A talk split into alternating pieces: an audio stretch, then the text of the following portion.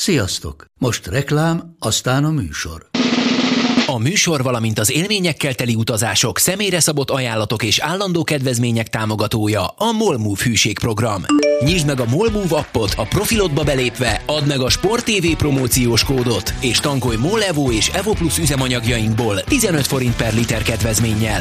Ne feledd, a Sport TV promókóddal most még jobban megéri Molmove tagnak lenni. Vége a reklámnak, jön a műsor. Már 99 hány éve volt? 21. 21. 21. Jó, ezt kiszámoltam, jól van. Kap be. És a válasz Sziasztok, ez itt Ne verészeld!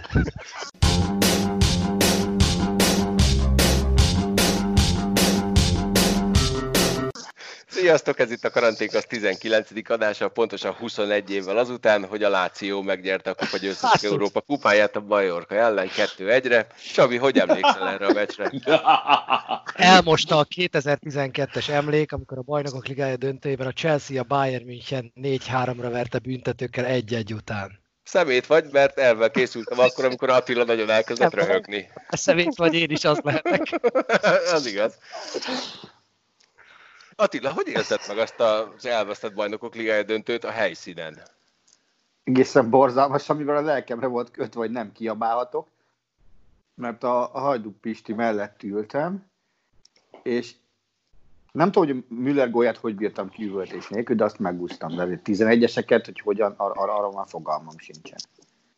De aztán egészen borzasztóan utána, és, és azt akkor kezdett el visszatérni belém az élet, amikor a Bayern fölvonult ott nagyon közel hozzánk a díszpályába átvenni az istérmeket, és, és, és nekem bevallom, hogy ott lett a kedvenc játékosém egyike Neuer, aki egyedüliként egyenes tartással, már abszolút előre nézve azzal foglalkozott, hogy mi lesz jövőre, és, és nem, a, nem a verességen keserget, pedig kesereghetett volna éppen. Mondjuk Nayer úgy néz ki, hogy ő mindig egyenes tartással tartja, mint a régi szép időkben. Velünk van Haraszti Ádám is. Ádám, meg kell, hogy dicsérjelek, borzalmasan jól nézel ki a My Career módban. Köszönöm szépen, nagyon sokat gyúrtam hozzá. Igen, a hajad is rendben van. Milyen a, milyenek a statisztikáid? Egészen most már alakul az első szezon azért az izé döcögös volt, meg meg kellett küzdenem keményen, hogy bekerüljek a csapatba, de most már volt 26 pontos meccsem is, úgyhogy nagyon büszke vagyok magamra. De főleg lepattanókat szedek egyébként. Ügyes vagy, büszkék vagyunk rád. Később még visszatérünk rád. Úgyhogy előtte még üdvözlöm Márkot. Márk, te hogy maradtál ki a Magyar-Amerikai Futballszövetség online bajnokságából? Szia! Uh, úgy maradtam ki, hogy kérdezték, milyen platformon játszom. Mondták, hogy mondta, hogy Playstation-on, úgyhogy úgy döntöttek, hogy ennek fényében inkább kihagynak, és gyorsan Xbox bajnokságot csináltak, és kihagytak engem a jóból, úgyhogy eléggé szomorú is vagyok emiatt, pedig jelentkeztem volna. Ha már érted a baskát is épp, hogy megvertem, biztos taroltam volna ezen a tornán. Hát figyelj, az ellenfeleid, ellenfeleid egy részével találkoztam legutóbb a Forgács utcai benzinkúton. Egy kis furgonban ültek kb. és szerintem sört ittak, bár ezt nem figyeltem meg pontosan. Velünk van Petúr Andris is. Szia Andris, hogy tálnak a napjaid? Kérlek, kim voltunk ma a Budakeszi Vadasparkban, kihasználva oh. a nyitás előnyeit, úgyhogy nagyon jó dolgok voltak. Például, amikor a recycling jegyében a kislányom a kecskét a saját szarával akarta megetetni, akkor egy olyan láttam, amire az elmúlt két hónapban nem nagyon, nem nagyon volt példa, éreztem is a hajlítomat egy picit a végén, hát ez... Már bocsánat, a kecskéjével, vagy...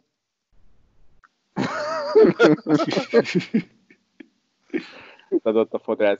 Figyelj, uh, igen, tehát a, vissza, mondom, hogy recycling, ebben ott, ott, ott lakozik már az, hogy visszatöltötte volna a kecskébe a körforgás által a bogyó. Okay. Lehet, hát jó, az nagyobb körforgás is. Igen, igen, igen.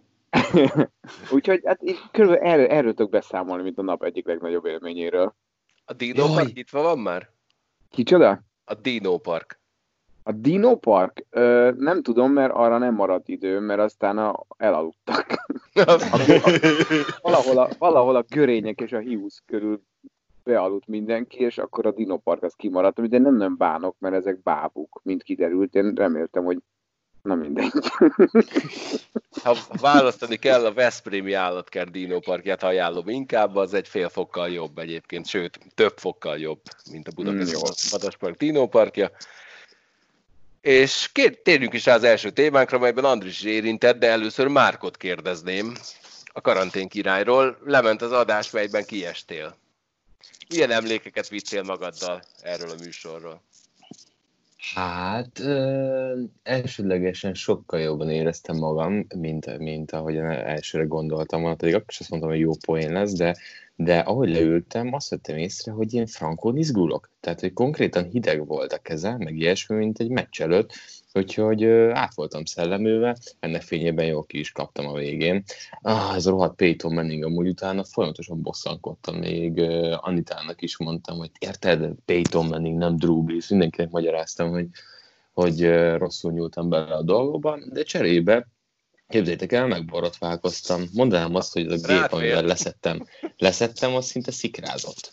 Tehát amikor így belenyírtam, úgyhogy eléggé ijesztő volt de, de azóta fellendültem, és, és azt kell mondani, hogy ismét, ismét teljes fényében ragyogok, ha már kikaptam a karantén királyba, de figyelj, a jobb része az, hogy én legalább nem fogok uh, kétszer játszani, mint a Máténből benne van az, hogy akár többször is el lehet bukni. Tehát nekem, nekem miért nem ajánlottátok ezt?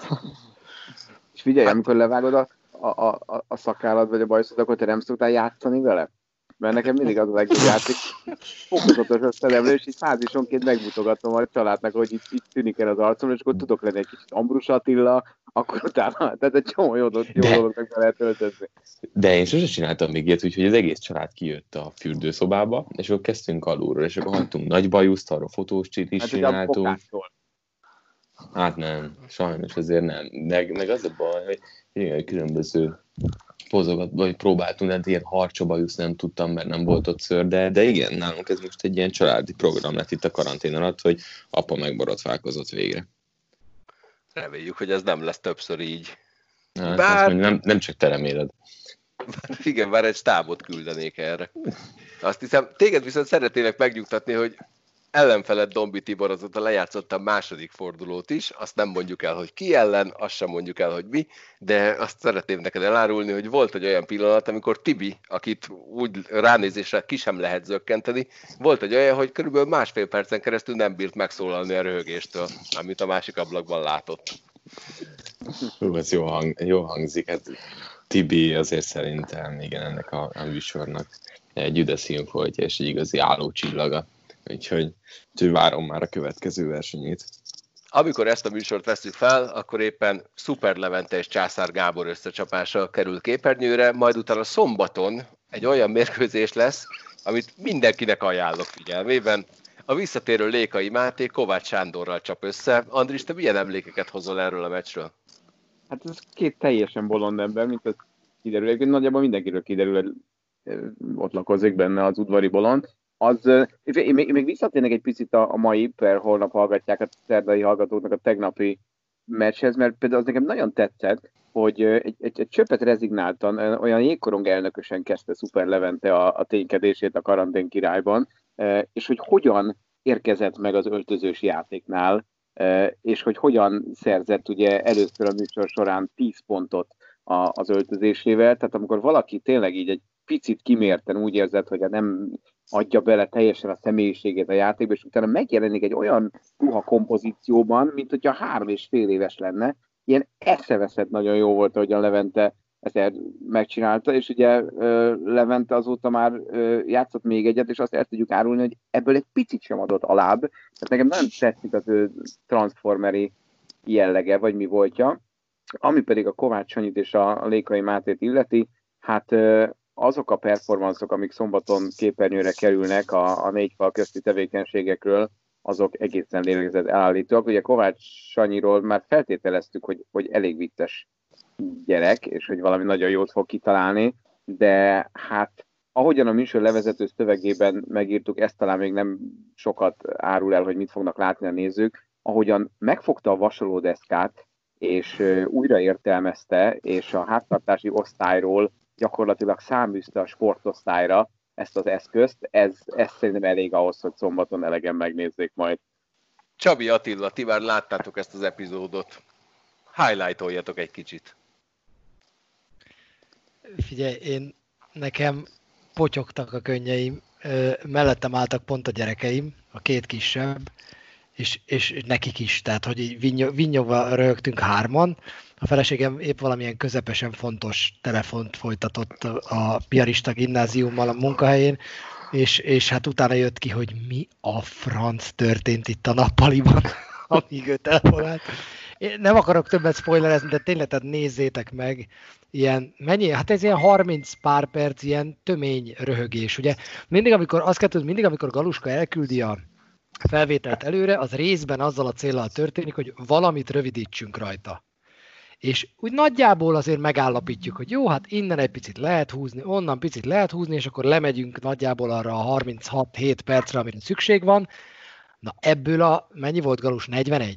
De ebből a 41-ből... Ez 41, igen. Tehát, hogy ez, ez ez, ez olyan, mintha a Milói Vénuszból így még valamit ki, ki, kihasítanál. Tehát, ja, mondjuk nem... ez kevésbé lenne feltűnő. Igen, de, hogy, de, hogy, de azért úgy előtted van. És így, tehát így nem lehet ebből már kiszedni. Ebből, ebből már teljesen felesleges, megpróbálni is. Úgyhogy nem tudom végül mit szedtetek ki, de remélem semmit. Egyelőre még semmit, úgyhogy majd Attila egyszer csak rámondja az áment a 41 perces műsorra. Igen. Tolis ma már jelentkezett. Azzal a... Tolis a vágója a műsornak, csak hogy, hogy mindenki tudja. Hogy ő ebből nem tud mit kiszedni, bízzuk Andrisra, hogy essen neki baltával, mert tudja, hogy mi sem akarunk hozzányúlni.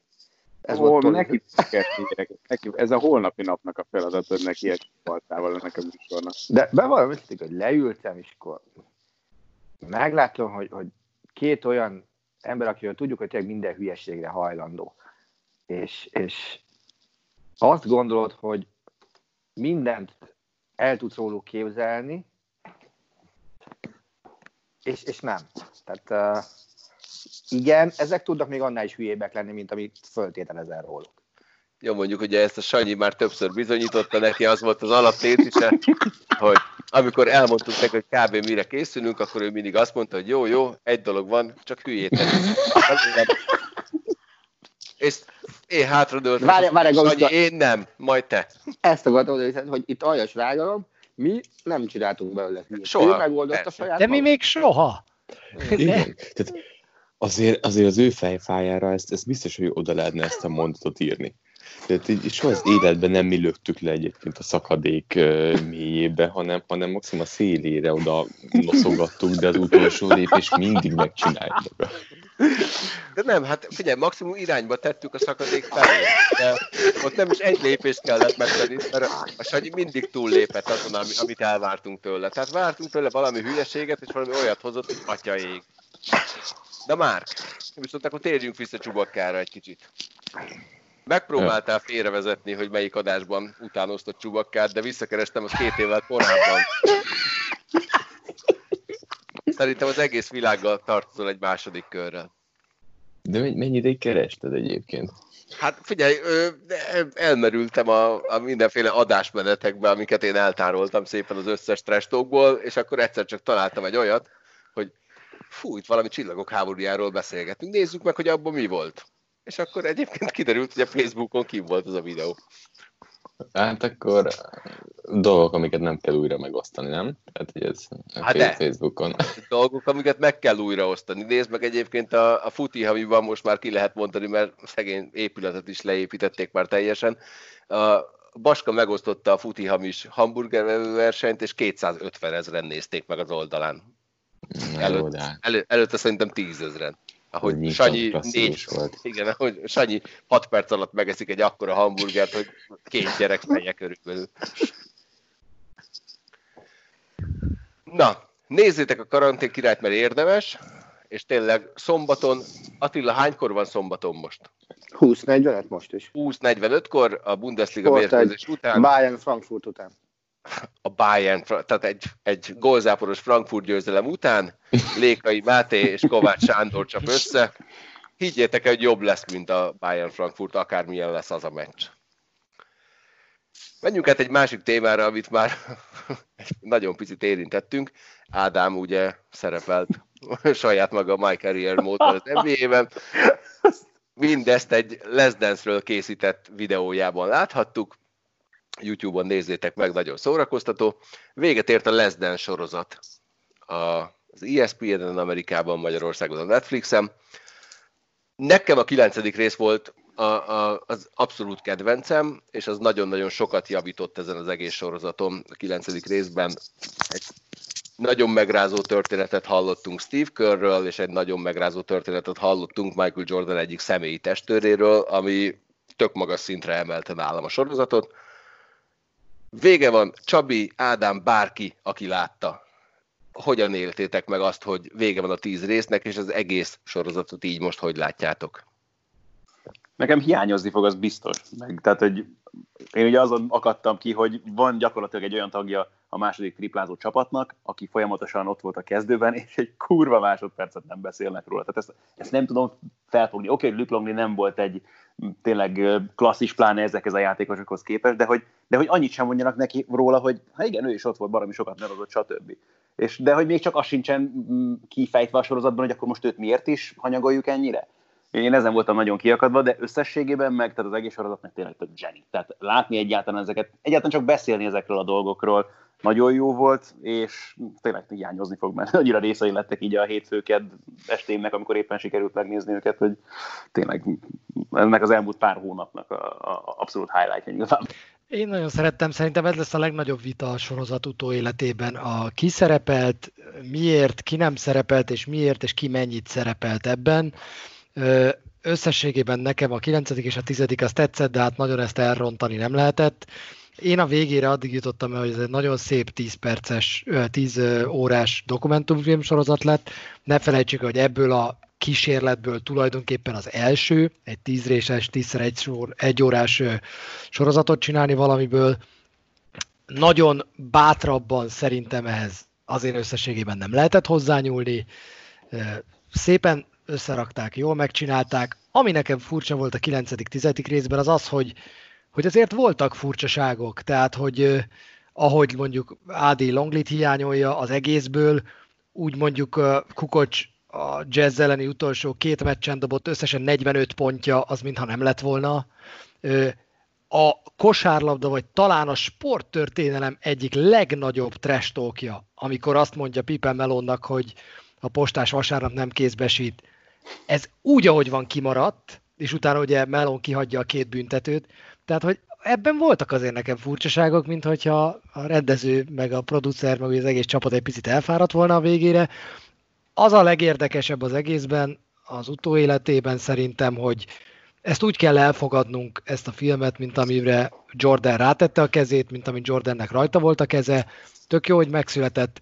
Szerintem reális képet a Bullsról nem ad reális képet a Jordan karrierjéről csak akkor ad, hogyha mellé olvasol, de ezt, erről már sokszor beszéltünk, annak a közönségnek, amelyiknek ez igazán szólt, azoknak, akik nem feltétlenül NBA geekek, de úgy szeretnék megismerni Jordan pályafutását, nekik szerintem, nekik szerintem pont ennyi kell, és semmivel nem több. Aki meg NBA fan, az meg úgyis nagyjából tudja, hogy azért nem ennyire volt egyértelmű a kép sok témában, mint ahogy ezt a filmsorozat levetíti.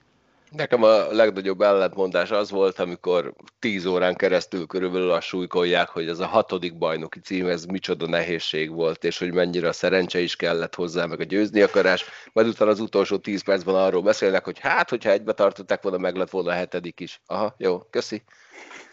De... Ez még nagyobb küzdés lett volna. Ja, igen, annál nagyobb küzdés, már csak a bolygó neve halál. De egyébként Malóra visszatérve, ami, ami nekem nagyon-nagyon megmaradt a tizedik részből, hogy Carl Melon a második sorozatban második elvesztett NBA döntő után fölmegy a buszra, fel a buszra, igen. Tehát az, az, az, valami, tehát abban az időszakban, a 90-es években a buszos történetek az nhl úgy néztek ki, hogy valaki fölment a, a, a buszra, és elküldött mindenkit a picsába, vagy össze-vissza vert valakit. Itt meg az ember sorozatban második bajnoki döntője után felmegy, gratulál mindenkinek, majd leszáll. De, de ami nagyon érdekes volt, és most nem fogom tudni pontosan, hogy melyik meccsnél vágták be ugyanezt, az lehet, hogy az egy évvel korábbi volt, amikor azt látod, hogy Jordan, mint hogyha nem is az öltözőből jön ki, öltő nyakkendő szarara, és Stockton Melon ott ülnek egy ilyen, izé, egy ilyen kis, nem tudom, kocsin, amivel nem tudom, a reptéren szokták cipelni a podgyászt, farmer póló izé, és mint hogyha ha a kötelességből várnák ott aput, hogy még akkor izé lefekvés előtt, akkor nem tudom, pacsizunk. Tehát, hogy ilyen szürreálisnak hatott néha. Eleve már az is nyilván, hogy érted, ott van Jordan, aki nagyon adott rá, és láttuk, hogy hogy néztek ki az öltönyei abban az időben, de mindig tényleg mindenhova öltönyakkendő, ott meg Ádám, Ádám, Ádám, ezt a mustásárga öltönyt, ezt egyszer légy szíves, mutasd be valahol. De nem is a színek, nem is a színek, figyelj, a, a, a, a, low, a low waist nadrág az a világ egyik legnagyobb találmánya. Tehát ezt, a, ezt ez a tíz rész nekem megmutatta. Tehát ezek a gatyák, te. Gatyák, cipők. Igen. De hogy mondjuk azért ez is egy kicsit mm, kontextusba helyezi a Detroitos levonulást valahol. Igen. Nem kicsit. Márk, megnézted már? Á, na azért is vagyok csöndben, mert utolsó két részt még nem tudtam megnézni, úgyhogy, úgyhogy most így uh, félig figyeltem, félig próba. Meg vár, vár, a Jordan most, most el, elrontottad az elmúlt nyolc A Jordan ugye nem, nem vonul vissza. Ö, hát csak úgy, mint Brad Farr. Jó. Akkor... Mert végül is az pont nincs benne a filmben. Azt hát az, az utolsó dolog, amit ezzel kapcsolatban mondta, hogy októberben majd meglátják, vagy valami ilyesmi. De szar. Meg se nézem. Kösz. Mondjuk az egyébként Szabó Mátéval, aki a, a kérdeztőlünk sorozatot csinálja podcast formában és Facebookon beszélgettünk arról még körülbelül a hatodik rész környékén, hogy hogy azért egy kicsit félünk attól, hogy esetleg a tizedik rész úgy zárul, hogy és akkor véget ért a Bullsnak ez a fantasztikus sorozata. A következő évattól olyan játékosokkal játszottak, mint Dávid Kornél. De ez szerencsére nem történt meg. Na szép. Na, viszont valaki most játszik elsőként a nagy futballsorozatok közül, visszatért a Bundesliga. Szombaton 13 órától, vagy 13 óra 30-tól Ádám egy fantasztikus Bundesliga kettő mérkőzéssel kezdett. Milyen emlékeket hoztál erről a hétvégéről, és milyen volt hosszú-hosszú idő után élő futballmeccset közvetíteni?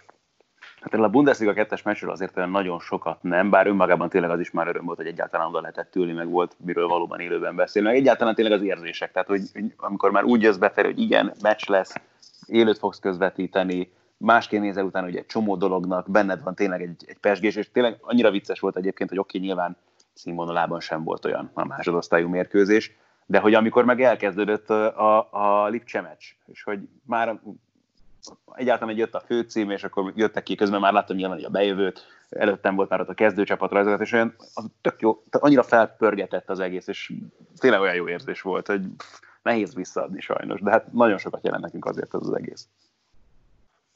Mi volt ennek a, az első Bundesliga hétvégének a legnagyobb élménye számodra? Hát, nyilván most ez ugyan hangzik, hogy egyáltalán közvetíteni, de az tök jó volt például, hogy egy két magyar játékos ott volt a kezdőcsapatban a Lipcse Freiburg meccsen. Salai Rolökével ugye egy csomót beszélgettünk, most egy jó órát játszott ugye ezen a mérkőzésen, ott volt a kezdőcsapatban, és ugye ez is egy kérdés volt, hogy akkor most neki ez most jó lesz, vagy sem, hogy ekkora kihagyás volt itt a két forduló között mert ugye pont akkor kezdte visszaverekedni magát a csapatban, hogy ez alapján azt gondolhatjuk, hogy akkor továbbra is vízik benne strike. Remélem, hogy ez a lecserélés sem annak a jele volt, hogy ez megszakadt volna. Egyébként Roli nem játszott rosszul szerintem egyáltalán. Érdekes lesz nagyon majd a folytatás, mert én azért biztos benne, hogy a Lipcse visszatalál az őszi útra, de ez nagyon nem így látszik, mert kíváncsi, hogy a Dortmund mennyire fogja tudni szorongatni a bayern Szombat 15 óra. Andris bejelentkezik a stúdióból. Hogy élted meg, Andris, hogy kb. két hónap után újra műsort vezettél. Annyira fura volt, hogy én aznap reggel, tehát szombat reggel éreztem valamit, amit már nagyon régóta nem éreztem, egy pici izgalmat. De én de nem tudtam mire vélni a dolgot igazából, mert én nagyon nem szoktam izgulni, azért nyilván annyi stúdió óra, meg, meg tévés óra után azért az egy, egy meccsre bemenni az inkább egy, egy jó búri, mint sem most igazi izgalommal járna de azt éreztem, hogy úgy, úgy vannak fizikai jelei annak, hogy valami történik, egy picit. Ez, amit át is, egy picit tenyér, egy pici ilyen, tehát valamit izgatottságot éreztem, nem nagyon tudtam a nyomára bukni, hogy igazából miért vagyok izgatott, csak, csak van valami, ami jön, és ami ismerős, és tudom csinálni, meg szeretem csinálni, de olyan rég nem volt, hogy, hogy, hogy egy picit iz, izgultam. Azt hiszem, hogy tulajdonképpen ez a, ez a rövid uh, leírás ennek az állapotnak Úgyhogy hogy, és, és az volt a legérdekesebb ebben, hogy, hogy én nem nagyon tudtam, hogy hogy az ördögbe készüljek föl ezekből a csapatokból, mert nem nagyon láttam értelmét ilyen szakmai beszélgetésnek, tehát hogy, hogy egy futbalisták, akik nem tudom, két hónap, majdnem két hónap teljes kihagyás után egy hetet, két hetet dolgoznak együtt, így attól függően, hogy éppen melyik városban, vagy melyik tartományban ezt hogyan engedték, hogy elkezdjék az edzéseket. Én nem láttam annak értelmét, hogy arról beszélünk, hogy egyébként két hónappal ezelőtt uh, mi történt, és hogy abból mi bármilyen következtetést levonjunk, de teljes sötétben tapogatózás volt, viszont azt átbeszélni, hogy mi történik a 35 oldalas biztonsági dokumentum következtében ezeken a meccseken, a kivonulásnál, a gól öröm vagy gól nem örömnél, meg, meg, meg még egy dolgot hagyd mondjak el, ami nem teljesen az élmény, inkább csak az a, az a, az a meghökkenés, hogy, hogy azért mennyi látszat intézkedés van ebben az egészben, amellett, hogy baromi boldogok vagyunk nyilván, hogy a németek ezt elindították, és, és szerencsések, hogy ez a, ez a bajnokság ugye ezekben az években pont a sportévén fut, hogy, hogy, hogy ugye minden, tehát nem, nem fogsz kezet a játékvezetővel, külön vonulsz ki, másfél méterre ülnek maszkban a cserék egymást, akik egyébként aznap reggel voltak letesztelve, aznap, előző nap tesztelték őket, mindegy, a meccs reggelén kapták meg a, az eredményüket, és akkor úgy csinálunk, hogy akkor óriási nagy biztonság, és utána az emberek egymás segítik föl a földről, egymást bubolják meg, nem a gól örömnél, mert az, egy, az ugye egy kimondva egy, egy tiltott tevékenység most, de hogy valójában ilyen, ilyen szempontból mekkora szemfényvesztés az, hogy ezeket az embereket engedett futballozni, egymás nyálán, taknyán, izzadságában fürdőznek, kotornak, fekszenek, és, és közben meg tőlük 20 méterre ülnek maszkban egymástól 3 méterre emberek tartva a, a baromi nagy biztonságot. Tehát én, én azért éreztem egy pici, pici uh, ilyen diszonanciát ebben az egészben, és így volt is egy pillanat, amikor ez, ez, ennek így ott hangot adtam a stúdióban, amikor néztük, hogy ez igazából micsoda hülyeség ez, hogy, hogy ezek ott futballoznak, és, és egyik fölrúgja a másikat, fölsegíti a kezénél fogva, megbubolja, odahajol, megkérdezi, hogy nem fájt-e, hogy belerúgta rohadt nagyot a sípcsontodba, és, és közben külön vonulunk ki. Nekem ez, ez így megmarad, hogy, hogy tök jó, hogy megy, és hogy igazából akkor mi a valódi biztonságnak a mértéke, vagy, vagy mi az, amit tényleg lehet garantálni, ha meg semmi, akkor meg, akkor meg nyilván a nézőktől eltekintve, akkor meg mire föl ez a rettenetes nagy különültetés, meg maszkban edzés, minden. Úgyhogy e, e, e, ezt így gondolom, elmondom, mert, mert nekem ez így fura volt, amellett, hogy persze támogatom, meg így helyes, meg örülünk, hogy fociznak, csak így ránézés ez nekem nagyon, nagyon furcsa volt. És mit gondoltál a színvonalról?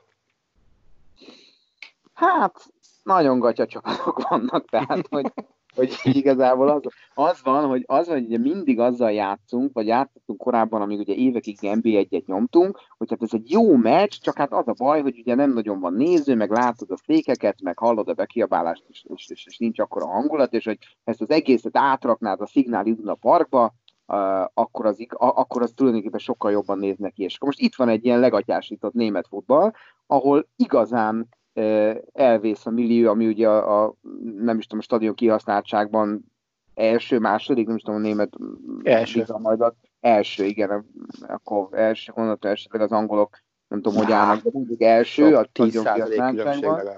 Igen és az egészet leveszed, és akkor, akkor nézd a focit. Tehát ez tényleg hardcore foci élmény kell, hogy legyen. Csak ugye az a baj, hogy mivel voltak nagyon gyengén fölkészülő csapatok, meg voltak jó csapatok, a meccsek része, mint például a, a szombaton rögtön ugye a, a Gladbaché, meg előtt a Dortmundé, tök hamar eldőlt, és akkor onnantól kezdve az, amikor mondjuk az utolsó 10 percben járatják a labdát, és 80 ezer ember ünnepli őket, mint ami lett volna a Szignálidulában, vagy ami lett volna mondjuk ugye a Frankfurt Gladbachon, az, az, az egy kicsit azért nyilván nehezen emészthető uh, atmoszféra nélkül. Ugye beszéltünk róla, hogy, hogy egy kicsit néha olyan volt a feeling, mint amikor nem tudom én, megvesszük a Marbellán játszó csapatok meccseit, és, vagy, vagy a Belegben februárban készülő csapatok meccseit, és akkor tényleg ilyen edzőpályán vannak, de minden megbocsátasz, mert majd rövidesen indul a foci, és nem, nem indul a foci, ez már az.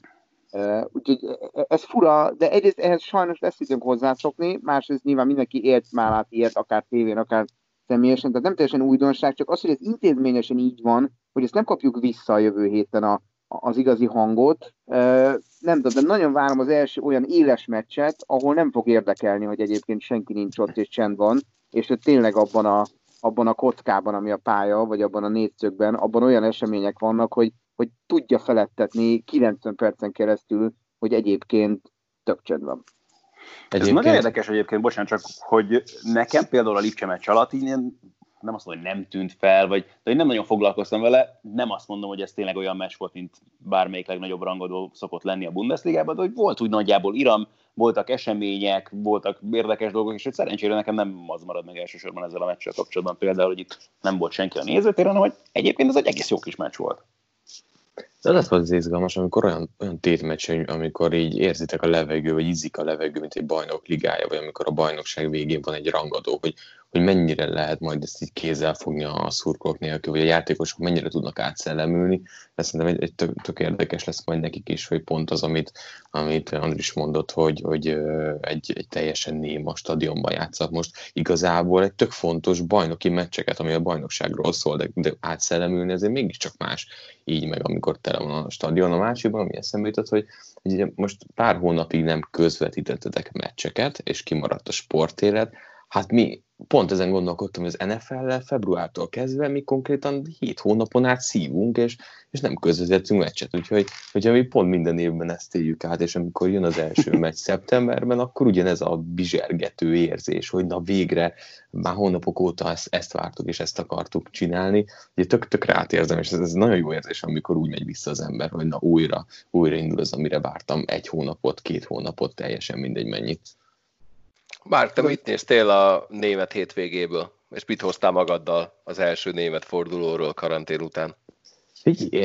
Én elszoktam a, a foci meccsek nézését uh, hétvégén. Tehát a Real meccsen kívül szinte leszek, én már hétvégén nem nézek uh, labdarúgó meccset. Én bajnokok ligájában redukálódtam, meg ö, ö, hírekre. Tehát én mindig megnézem azt, hogy a futballmenedzserben, akikkel vagyok játékosok, azok milyenek voltak. Tehát például most, hogy Havertz rugott két gólt, vagy fejelt egyet, az nekem is nagyon-nagyon boldogság, mert a menedzserben ő az én irányító pályáson visszavont éke. Úgyhogy nekem nagyjából itt, itt megáll a dolog. Ö, én, én már maximum csak akkor, hogyha valami tényleg olyan rangadó van, vagy meccs, ami, ami, aminek nagy tétje van, mert, mert elmegy az idő. Tehát tökre megváltozott így most már a hétvégéknek a felépítése, és, és egyszerűen nem kapcsolom be a tévét, inkább az a, az, a, az, az érdekes. Tehát, hogy gyerek se tévézen egész nap, meg mit tudom én, aztán este meg már mert hulla vagyok, úgyhogy hogyha csak bajnok ligájam, ez 20-45-kor kezdődik körülbelül, addigra már nyugi van, azt lehet nézni. Egy újabb indok arra, hogy valószínűleg a menedzser játékokat a marhaszar futballmérkőzéseket játszó csapatok találták ki. Na, és akkor ezek után térjünk át arra, hogy a német futball egyik igazi szerelmesét, Szadiszló Csabát kérdezném, hogy hogy élte meg a Bundesliga visszatérő fordulóját. Há, én nagyon vártam. Én nagyon vártam. Végül is az egész hétvégében úgy belekóstoltam, a legjobban az egészből az zavart. Végig, a, végig egyébként a Lipcsét és a bayern néztem.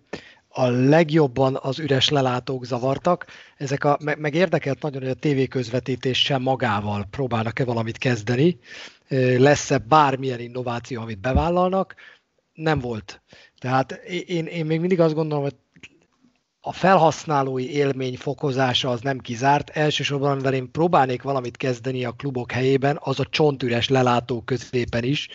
Ugye volt ez a papírkártyás ötlete, a, nem is tudom, hogy melyik csapatnak, Attila, segít a Gladbachnak. Gladbach is most jön. Igen, tehát, és, és ott is talán egy sarokban lesz majd, én azt ezt így középre, középre beküldeném, hogy, hogy, hogy ott És még csinál... is fognak. De kik? A cardboardok? Aha. Szuper lesz. Fel van véve a hang, na, és, és na az már lehet, hogy sok. az már lehet, hogy sok, de a látványjal azért én kezdenék valamit. Összességében meg, hát most, amit Andris elmondott, tényleg nem voltak szuper mérkőzések, de, de ennél többre az első héten nem is számíthattunk azok után, hogy egy kvázi zéró felkészülés volt, az se olyan, mint bármikor, tehát a megszokott rendtől is megfosztották őket. Kettő meg tényleg egy olyan atmoszféra, mert ugye Sallai Roland mondta el a meccs után, hogy basszus kinézett a kispadra, és minden alkalommal leesett neki, hogy ott, maszkban ülnek emberek, nem így szoktunk mi futballozni, szóval szerintem ezt még nem csak nekünk kell szokni, hanem a játékosoknak is. Szerettem szerettem összességében, hogy azt látom, hogy sport egy élő és fociznak. Attila, aki tényleg szereti a német futballt? Hát nagyjából Ugye nekem holnapra kellett írnom egy cikket az egész nemzeti sportban. Pontosan a témát én választottam, hogy ez lesz a téma. És ugye az, hogy, hogy nincsenek nézők, de futball van, ugye az ilyen rév-vám kérdés. Én azt mondom, hogy én bármikor aláírom azt, hogy legyen foci, még ha így is, de legyen. Én ez mellett tettem a voksomat, és, és bevallom őszintén a Bokum meccs fél idejére nagyjából tudottam az, hogy nem érdekelt, hogy nincsen nézői hang, meg semmi ilyesmi. Lényeg az, hogy futballozzanak. Mi maradt meg belőle? Egy olyan telefon, hogy hív már fel a portásokat, hogy engedjék be a hagyjut, mert a te hangod mélyebb, és nem engedik be a hagyjut szakérteni. Egyszer, egyszer ez. ez. Ez volt vasárnap délután, mert nem akarták beengedni az Attilát az épületbe. Nem volt rajta maszk. Igen. Aztán az, hogy a kommentátorunk még nem bírja azt elsajátítani, hogy a Bayern München minden körülmények között szabályos volt rúg, még akkor is, hogyha nem látja. Tehát, ez is, ez is így megmaradt. Meg, meg azt tényleg, hogy, hogy azért ilyenkor elhiszem azt, hogy ezek az emberek közülünk, tehát ilyen hétköznapi emberek ők is, mint mi, akik fociztak, mert sokkal több volt a hiba a játékban, és, és, és ember közelibb volt valahogy így a játék, nem, nem űrlények izéje volt, focia volt. Bezzeg ezt a Utek Kispes meccsen azért nem fogadod el. Szóval figyelj, Utek Kispest meccsről nem fogok mondani, mert nem nézem. Tehát a félreértések elkerülése véget. Tehát ezt megnéztem. Igazi szakbarbár vagy. Ja, és Na. hát ami nem változott, az az, hogy információra éhes Gábor felkészítést követelt a mérkőzésre, és 80 percig kellett ráünteni az információkat a Frankfurt Gladbach meccs előtt. Monsz Attila panaszládáját hallottuk. Vissza fogunk még térni egy rövid időre a Bundesligára, de előtte, ha már mindannyian a nézők nélküliséget emlegettétek, akkor utazzunk már el egy pillanat Dél-Koreába, ahol hát szexbábukkal töltötték a lelátókat. Igen. Na most szexbábukkal töltötték fel a lelátókat a foci meccsre, borzalmasan szépen felöltöztetve, mindenféle táblákat, kutya-kutya, ház-ház rajzokkal teleírt táblákat raktak a kezükbe, tehát egyébként, ha ránéztem volna a képekre, soha büdös életben nem jöttem volna rá, hogy ezek szexbábuk. A kínos akkor, kínos akkor vált a dolog, amikor hétfőn az FC Szőül elnöksége elnézést kért avval a felkiáltással, hogy mi azt hittük, hogy ezek próbababák. Hát, azokat is felszokták próbálni, szóval ilyen szempontból ez... Nem, meg ez hogy mondjam, tehát hogy ez felelőtlenségnek érzem. Tehát tényleg akkor, amikor arról beszélünk, hogy néhol hiány van maszkból, hiány van konzervekből, stb. Hát nyilvánvalóan ezek is olyan termékek, amelyekre jelen helyzetben nagyon nagy szükség volt, és nagy volt rájuk a kereslet, és ezek után így kitenni ráadásul őket a nézőtére, ez, ez teljes felelőtlenségnek érzem. Honnan tudod, lehet, hogy utána ingyen osztogatták. Nem kizárt. Ugye az volt furcsa, hogy, hogy minden néző azt mondta, hogy ó.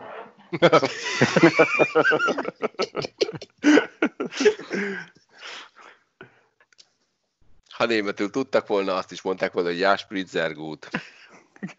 Dose Maximum, ja? Ez is kein Fuchsschwanz. Figyeljetek, nem én fordítom le holnap a podcastnek ezeket, jó? Tehát én nem tudom németül egy napig. Nem tudom, Attila, hogy miről beszélsz, te biztosan tudod, te néztél német pornófilmeket, nem mi. Itt idéztetek belőle. Nem, nálunk az tényleg szállóige szokott lenni, hogyha valaki hogy merre jár, hogy já, így meg.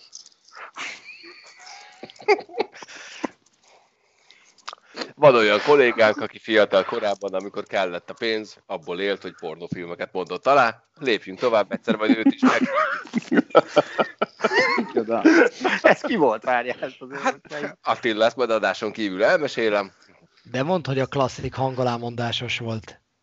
Persze. Az egy, az egy ő volt, ő, ő, igen, ő volt a hangalámondás maga. Gyere közelebb, édes. Ennyi átélés abban nincsen. Igen. Most kiderült, hogy nem te voltál. Bár egyébként ez alapján beajánlhatnálak téged bárhova. Na, térjünk vissza a Bundesligára most, hogy végre egy kis szexi témát is beszélgetünk, mert Bundesligáról.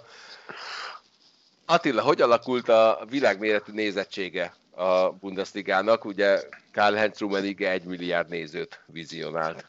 Még nem tették közzé az összesítettet, tehát azért Vanuatu-tól kezdve Vatikánig mindenhol nézték, nyilván nehéz beszerezni az adatokat.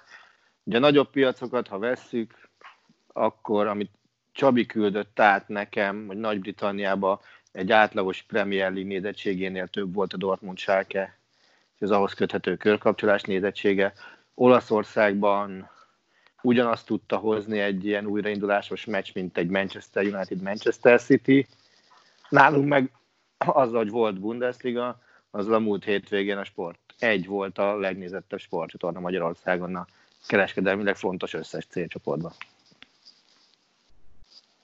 Nagyjából így. Um, azt, azt gondolom, hogy tehát az új varázsa megvolt, és igazából szerintem, hogy majd az igazi értékmérő lesz, az, az jövő ked 18-30 Dortmund báján. Válaszolhatsz a klasszikus Ancsian is igen, nem talánnal. A magyarországi nézettség az jobb volt, mint egy átlagos Bundesliga meccs, vagy nem? Igen. Nem, talán. Na, és hogy értékelted Erlind Haaland interjúját? Az, az, az, az, a csávó egy zseni. Tehát azért, azért van pár tanító, mert szerintem kegyetlen sokat nézte Bill Belicseket, volt honnan merítenie. Ugyanakkor azt gondolnám, hogy, hogy azért Zlatánhoz beküldeném egy pár tanórára hogy az médiát jobban kéne kiszolgálni, meg ugye az arcát kéne nézni néha, hogy hogy beszél közben, tehát az, az valami egészen csodálatos volt. És amikor a riporter azt mondta, hogy köszönöm, öröm volt önnel beszélgetni, az öröm szónál már csávó nem volt a képen. Addigra már eltűnt. De nem tudom, nekem azt tetszett ebből, hogy a média kiszolgálása az még egy dolog, de hogy a saját szurkolóit, hogy miért mentetek oda most is? Ünnepe, miért ne? Eszébe nem jut, hogy mert olyan, mintha itt lettek volna velünk meg, de hogy miért ne? De ő... be, be, bevallom, szerintem ezt, én, nekem volt egy olyan érzem, ezt megtrollkodta a csávó. Hát akkor Ezt akartam kérdezni, hogy ő ilyen nem túl bonyolult ember, vagy csak most ez direkt csinálta? Volt, volt már ilyen interjúja, amikor, amikor ilyen pár szóval válaszolt, tehát többször is, mert ő futballozni akar és nem nyilatkozni. Ugyanakkor azért ezt lassan, hogyha ilyen ütemben termelnek gólokat, azért lassan ezt lehet, hogy neki meg kéne tanulnia. Tudjátok, hogy bármikor bármi be tudom Ancsi Jánost keverni. Egyébként ez nagyon sokszor előre eltervezett is lehet, mert egyszer volt olyan, hogy a Jani megérkezett, a Gyulai Miki valamit beszólt neki, és a Jani közölte vele, hogy oké, okay, akkor az első harmadban igen, nem, talán, se. Ez a négy szó, amit mondani tudok. Azt hiszem négy percig bírta, de egy idő után észrevette a Jani, hogy teljesen indiferens dolgokra mondja azt, hogy igen, nem. Úgyhogy abba hagyta, de az a négy perc az nagyon szórakoztató volt legalább. Bárkinek bármi még a Bundesligával kapcsolatban? Ezt nemnek veszem. De valaki valamit mondott. Akkor ezt is nemnek veszem. De szégyelli. igen. Na, elsősorban Márkhoz fordulok, de utána mindenki máshoz. Ö, izzik a levegő jelen pillanatban a Green Bay Packers környékén, ahol ugye az történt, hogy Jordan Lávot az első körben draftolták irányító pozíciójára, ahol elméletileg Aaron Rodgers be van betonozva. Na, ha már Green Bay Packers is irányító, akkor természetesen előkerült Brett Favre, és azonnal elmondta a véleményét erről a dologról, hogy szerinte ez azt jelenti, hogy Rodgers nem fogja ezt a szezont befejezni a Green Bay-nél, de a pályafutását biztosan nem. Már ezt... hogy látod te ezt a szitut? Hát az, ezt a szezont azt nem hiszem, de több függetlenül ki... Tehát, hogy érdekes ez, amikor egy játékos az egész karrierét egy franchise-ban játsza le, és a végén azt mondja, hogy igen, megesett, hogy nem ott fogja abba hagyni, mint ahogyan ő ezt szerette volna, de hát lehet mondani, hogy a történet megismétli magát, de itt tényleg, tényleg ez történik, és Brett Favre uh, ismeri ezt a helyzetet, csak ugye más a kettőnek az alapvetése, mert Favre folyamatosan gondolkodott, hogy abba hagyja, és emiatt jutott el odáig a, a Green Bay Packers, hogy, hogy hoztak mögé egy irányítót. Ez Rodgersnél ez, ez nem történt meg. És, és ami ebben az egészben a fura, hogy senki nem érti, miért van ez egyáltalán nem próbálták meg itt az utolsó pár évét úgy alakítani ezen a drafton vagy szabad piacon, hogy megkönnyítsék a helyzetet, hanem, hanem hoztak egy olyan döntést, amivel még nagyobb vihart e, tudtak kelteni a csapaton belül és az egész NFL-en belül. Azt nem hiszem, hogy ezt azon nem egy zárná, e, vagy fejezni be, de, de így egy szezonon belül a következő évben lehet, hogy még jobban elmérkesedhet a, a viszony a Packersnél, azért Rodgersnél most nagyon sok kérdés van. A csapattársai mindig védik, de, de kifelé nem egy alkalommal mutatta azt, hogy azért nem a legjobb arc. Elég nehéz megállapítani. Talán majd akkor leszünk okosabbak, hogyha ha, ha már túl leszünk ezen. De, de azért ez mindig azt látni, amikor tudod, hogy van egy korszakos zseni, és nem, nem arról szól a történet, hogy ki akarják maxolni az utolsó éveit, hanem arról, hogy, hogy ilyen talán ilyen cica harcba illő döntéseket hoznak, amire azt mondják, hogy a jövőért tették, miközben ezt lehet, hogy mondjuk egy évvel később is megtették volna.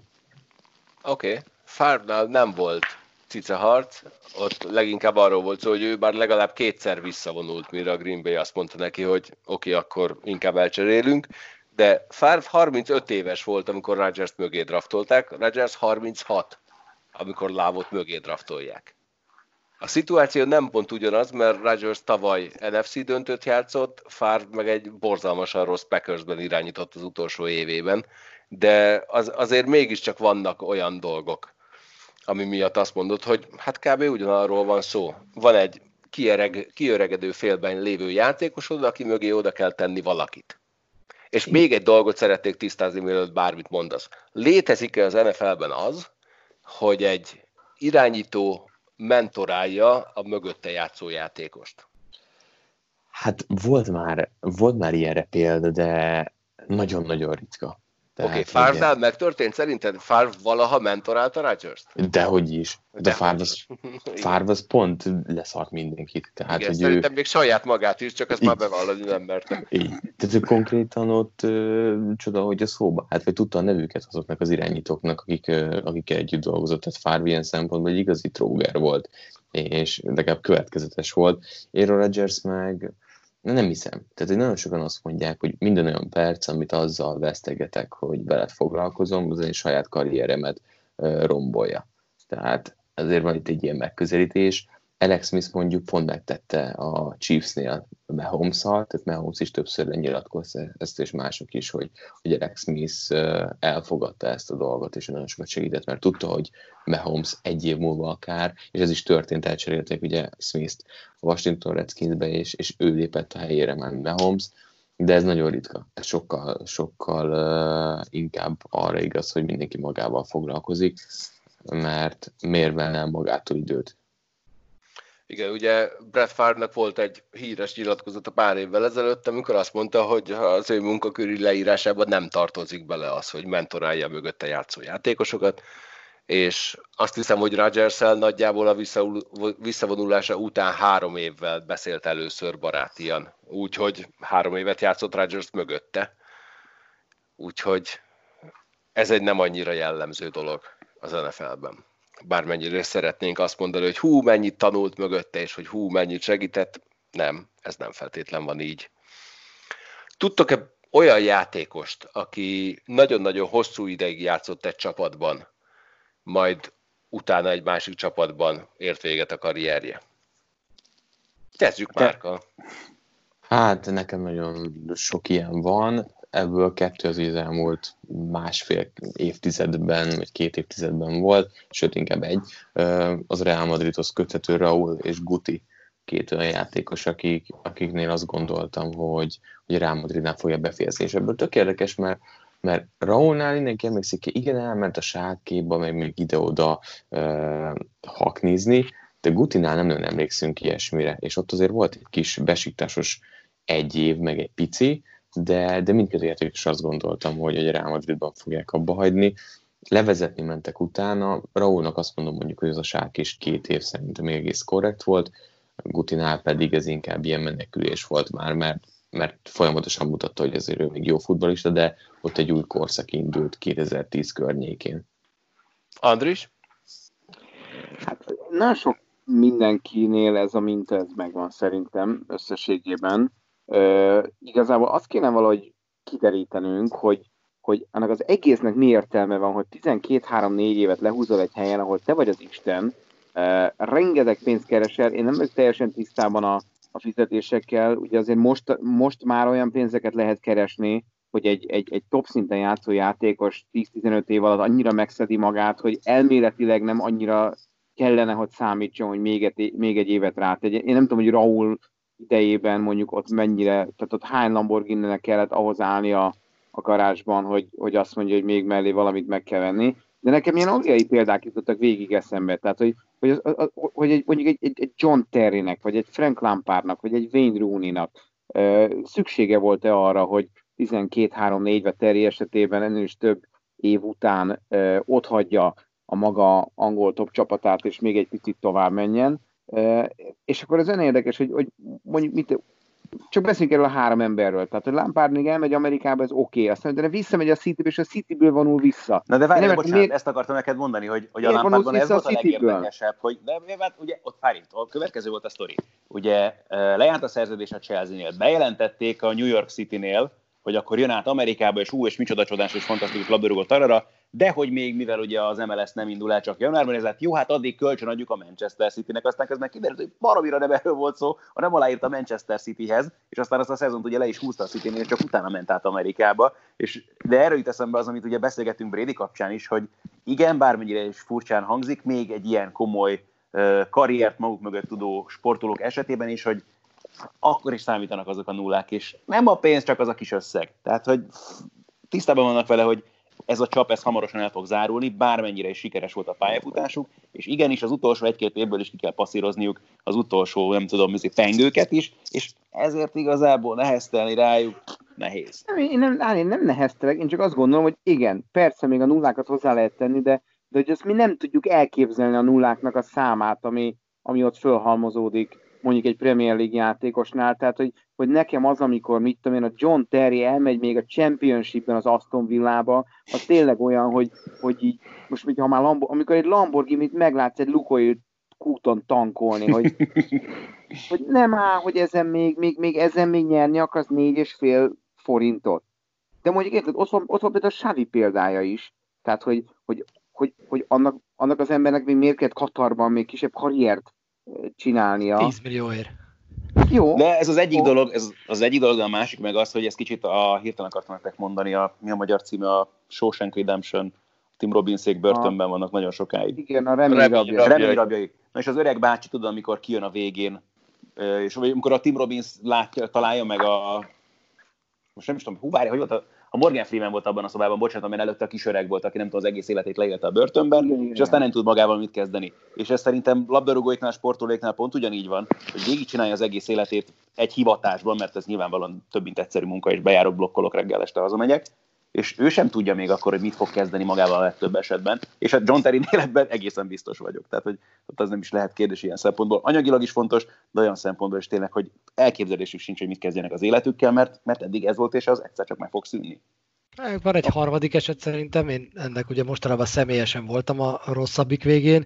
Az egyik szerintem az, amikor, amikor pénzt megy keresni, meg nem tudja, hogy mit akar magával, és akkor még ki akarja húzni a futballpályafutását, miért nem mennél el a közel-keletre vagy Ázsiába, nem tudom, 8 számjegyű euróért egy évre még bohóckodni, plusz az se kizárt, amikről jelenleg még nem tudunk, hogy nem tudom, Arab bácsi még a, még a futball utáni életedet is segít beindítani egy kis befektetéssel majd a vállalkozásodba, ezekről ugye nem tudunk ebben a pillanatban, de a másikok szerintem meg, amikor még bizonyítani akarsz, de a klubod már azt mondja, hogy nem fogsz játszani és Galuska már egyszer felhozta méghozzá abban az összefüggésben, hogy fájte nekem, amikor Tony Parker még egy évre elment Charlotte-ba bohóckodni, de mondjuk föltetjük azt a kérdést, hogy fája, amikor Daniele de Rossi még elmegy fél évre, és aztán egyértelműen megbukik. Mindkét esetben bukás volt a vége.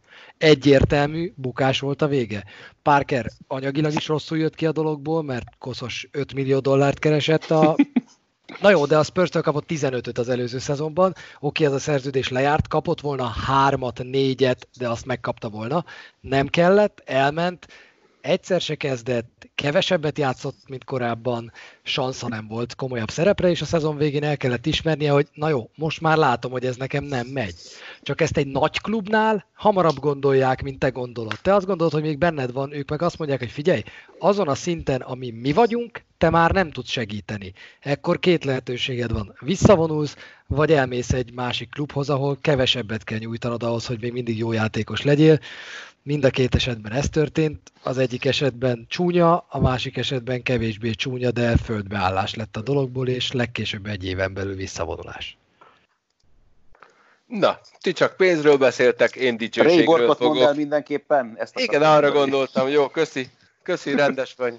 Jó, akkor nem is folytatom. De neked ember... is mindig van több neved. Mindig többet hozol. Hát nem, de figyelj, ez, ne, a, ez a sztori. Nem. Tehát figyelj, azt a csávót képzeld el, aki a saját városban egy olyan híró, aki, aki, akinél nagyobb, nagyon-nagyon kevés van, 20 évet játszik a Boston Bruinsban, ötször választják a liga legjobb védőjének, jelen pillanatban is ő a legtöbb lövéssel rendelkező NHL játékos, a második helyzet Jaromir Jágor konkrétan ezerrel van levaradva tőle, és 20 szezon után azt gondolja, hogy oké, okay, oké, okay, szép pályafutásom volt, szeretnék egy bajnoki címet nyerni. És eligazol egy csapathoz, ne is mondjuk ki, hogy melyik az, mindegy, az lényegtelen. Hartford Whalers. Igen, igen. Ú, a Hartford Whalers a világ legszebb meze, de egyébként akkor már a Hartford Whalers nem létezett. Az első szezonjában bejutnak a playoffban, és a főcsoport döntőben hetedik meccset kell, hogy játszanak, mínusz egynél vannak, amikor négy tized másodperccel a vége előtt kapuvasat lő tehát nem sikerül egyenlíteni és kiesnek. Ehhez egyébként hozzá tartozik minden idők legjobb névkiejtése magyar televízióban, ahol a TV2 híradójában elhangzott, hogy és az utolsó másodpercben Brőcs óriási kaput. hogy hát én ezt a csapatot kívülről belülről ismerem, de hogy ki lehet az a Brőcs, azt nem tudom elképzelni, kiderült, hogy Ray Bork volt, 2001-ben pedig a Colorado avalanche megnyeri pályafutása első Stanley kupáját, és, és nem is lehet arról más mondani, mint, mint a, az átadás pillanatában a csapatkapitány Joe Sekik nem emeli fel a kupát, hanem átadja Ray Borknak, mert az egész arról szól, hogy, hogy ő végre nyerjen, Ray Bork kupát nyer és visszavonul. Mindezt úgy, hogy tényleg 20 és fél szezont húz le a Boston Bruinsban, majd utána a Colorado-ban másfél év alatt eléri azt, amire a Bostonban esélye nem volt szegénynek.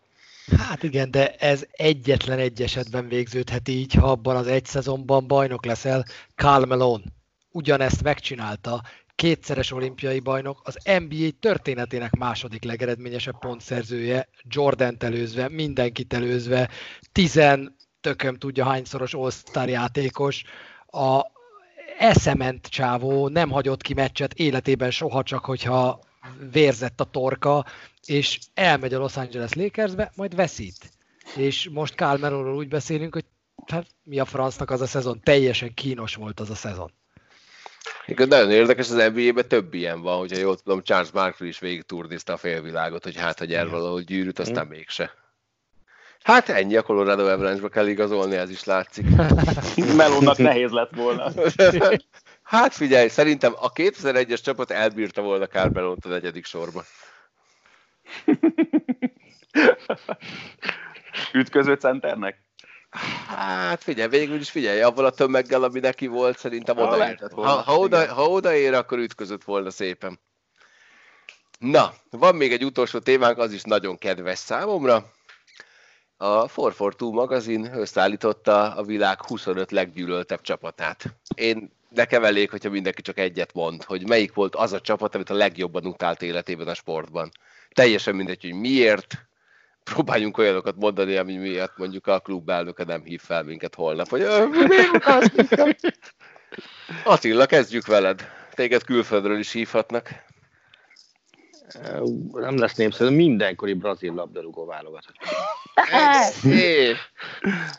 Nem látod a sárgát, gondolom azért. Tanulok lékaitól, igen, meg a dombitól, tehát ez kétségtelen. Nem, nem tudom, nem, nem szerettem sohasem a brazil válogatottat úgy, hogy szurkolj nekik, nézni őket. Nézni, nézni ez így nem igaz, tehát nyilván szép focit játszanak minden, de tőlem távol áll, és, és sokszor indokolatlanul felmagasztalták őket, és és, és né, azért nyilván kitoltak a, mondjuk a német válogatott a 2002-ben, az, az baromi fájdalmas volt, az biztos. Úgyhogy, úgyhogy ennyi. Volt valaha bármi összetűzésed Hegyi Ivánnal? olyan, olyan foci meccsen voltam, ami az Iván miatt szakadt félbe, és játszottam rajta, de én ott abban áltatlan voltam.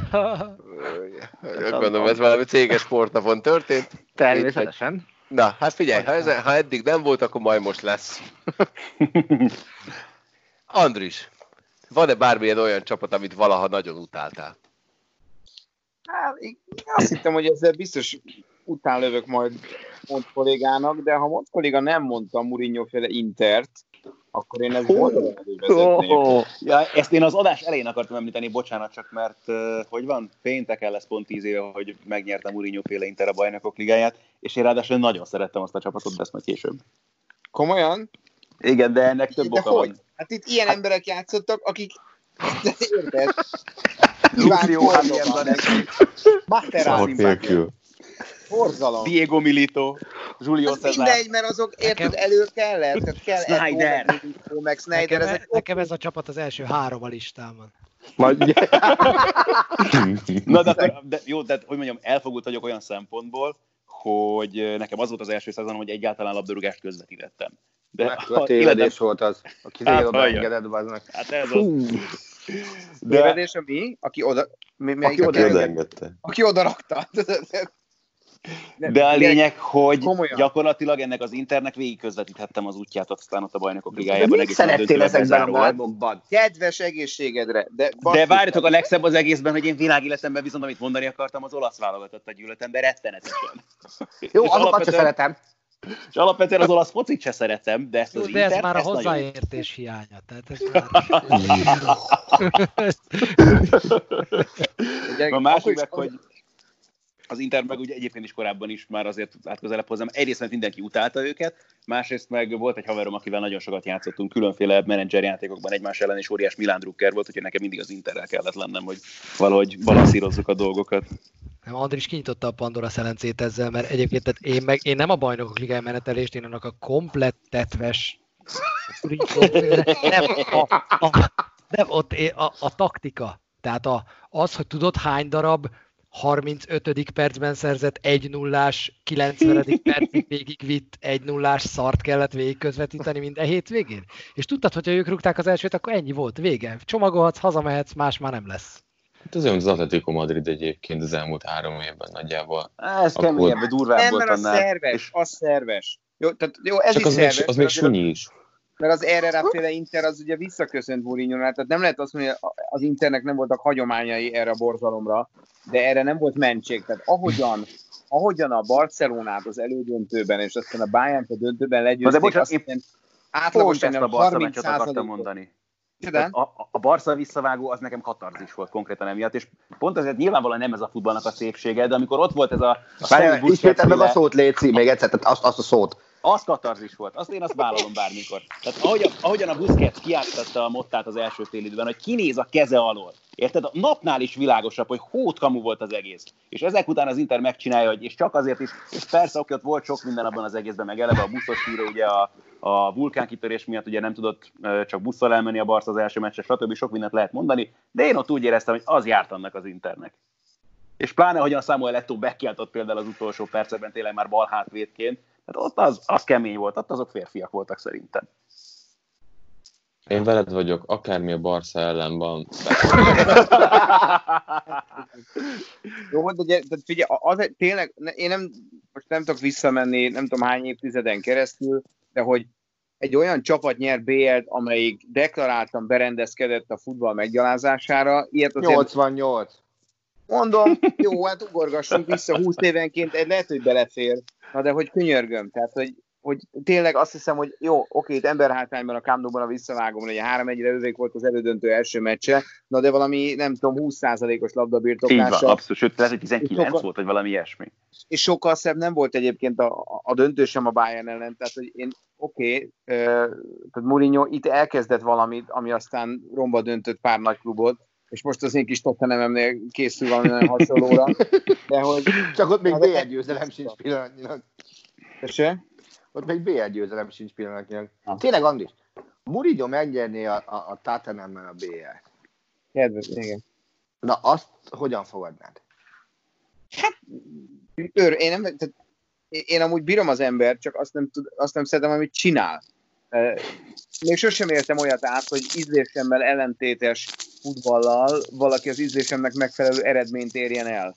Mert azért, Aha. amikor külföldi csapatoknak szurkolsz, akkor általában a szívedhez közel álló stílus támogatod valamilyen módon. Tehát én olyat, hogy az én csapatom számomra gyalázatos játéka nyerjen valamit, ezt az ambivalenciát nem éltem még át. Ugye dumáljunk majd. Nem, idén nem annyira, de hogy majd nem. valamikor ez eljön. Én annyira szeretem, hogy a karanténkazban nem nekem kell hülyeségeket beszélni, mert mondjátok magatoktól.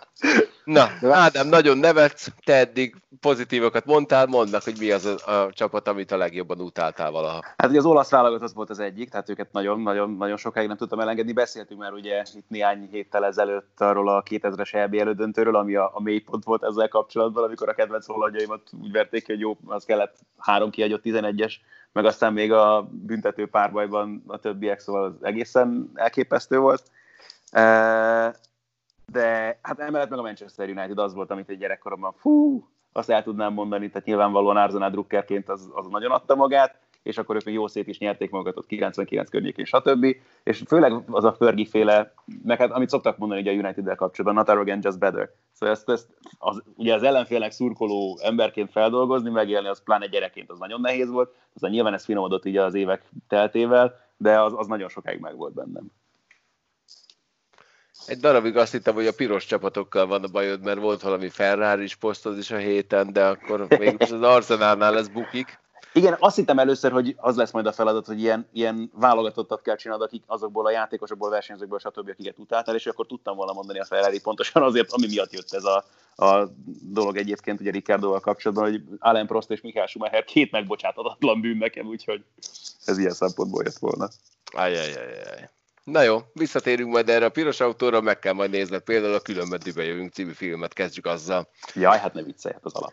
Na jó, hát akkor hajts egy kis piros autóra. Csabi, az Interen kívül neked bármi?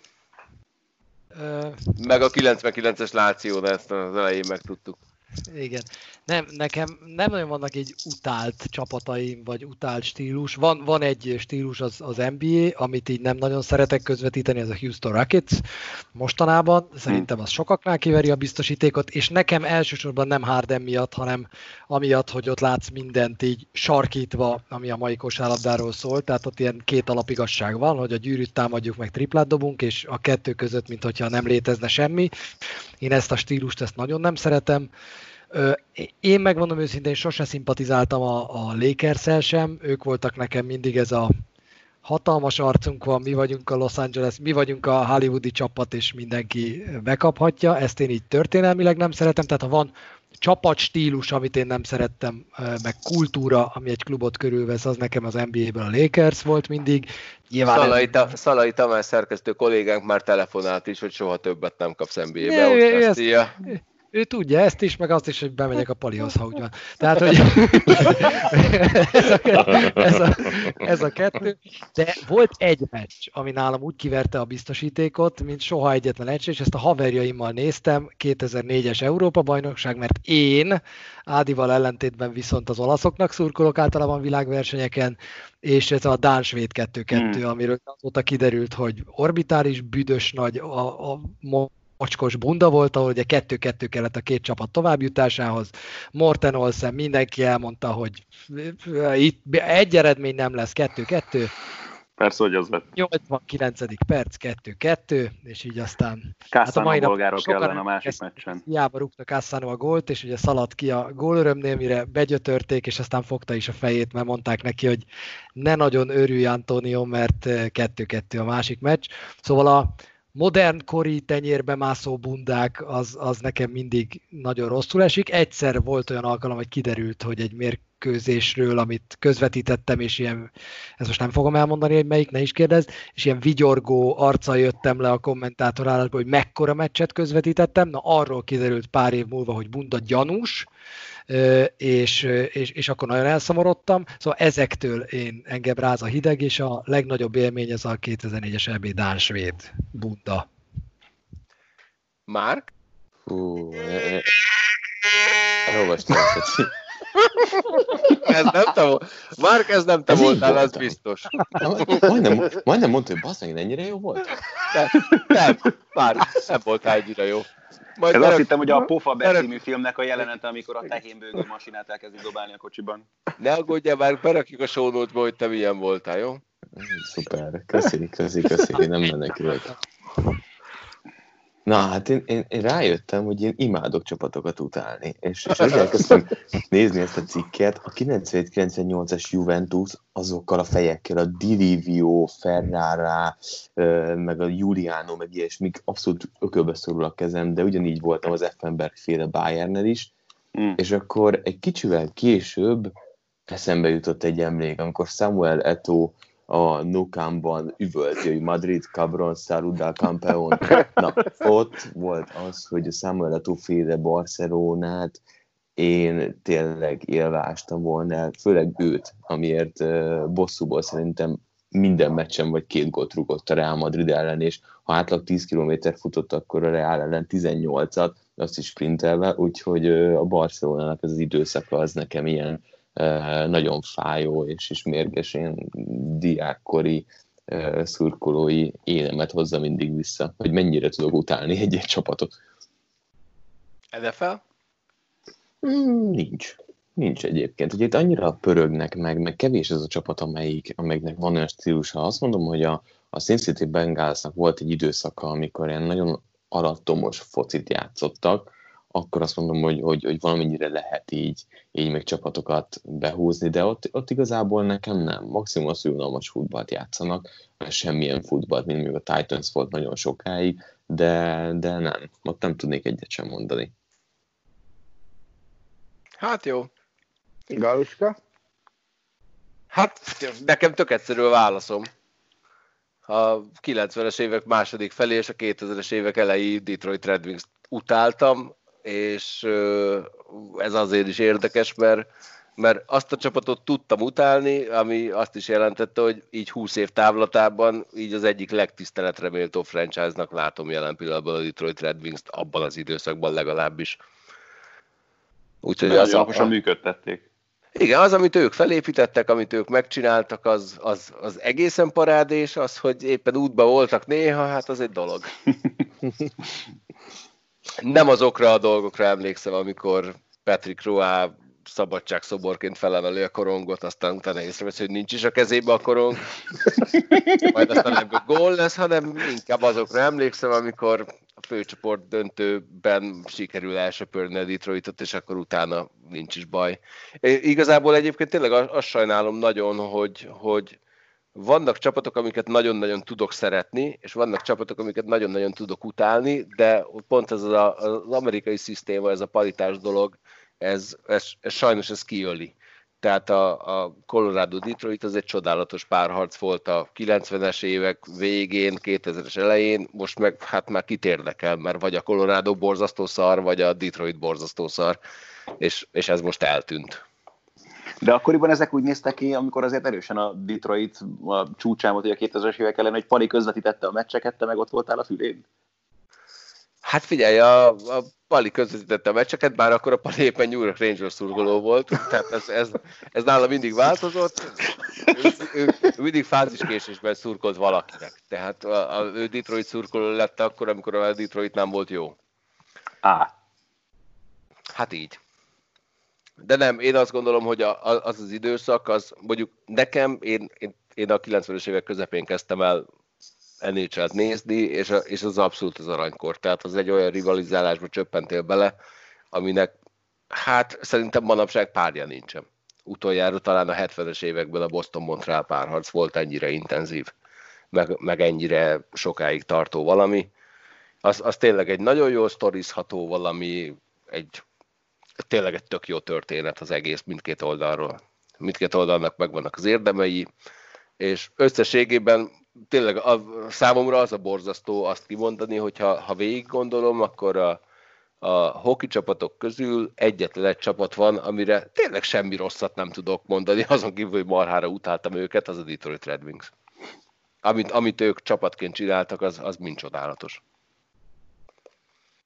De marhára örülök nekik, hogyha marhára örülök annak, hogyha a 20 vagy a 24 csapatos playoff formátum is áll be majd az újrainduláskor, akkor sajnos hát egyikben se férnek be, mert hogy tök utolsók szegények. Ennyi maradt nekem. Aztán nektek pedig az maradt, hogy mivel hogy könnyítések léptek életben, és jelen pillanatban a karantén mondhatjuk azt, hogy nincs, vagy hát legalábbis kicsit van, ezért nem szűnünk meg, azt semmiképpen nem szeretném, viszont átállunk arra, hogy heti egyszer fogunk jelentkezni valamikor a hét elején, maradunk, és küldjetek kérdéseket, küldjetek témajavaslatokat, küldjetek bármit, nézzétek a karantén királyt, meg egyáltalán nézzetek Bundesligát, meg nézzetek mindent, ami sport egy logó alatt megy, és érezzétek jól magatokat, és továbbra is vigyázzatok magatokra. Sziasztok! A műsor a Béton partnere.